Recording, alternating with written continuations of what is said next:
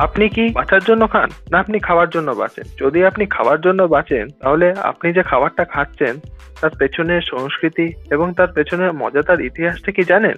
যদি না জানেন তবে আসুন আমাদের সাথে এক অদ্ভুত সফরে যেখানে আমরা কথা বলব খাবার এবং তার ব্যাপারে অনেক অজানা আর অদ্ভুত ঐতিহাসিক কাহিনী নিয়ে। আমি সোমশিস। আমি সোহম। আমরা খাদ্যরসিক বাঙালি।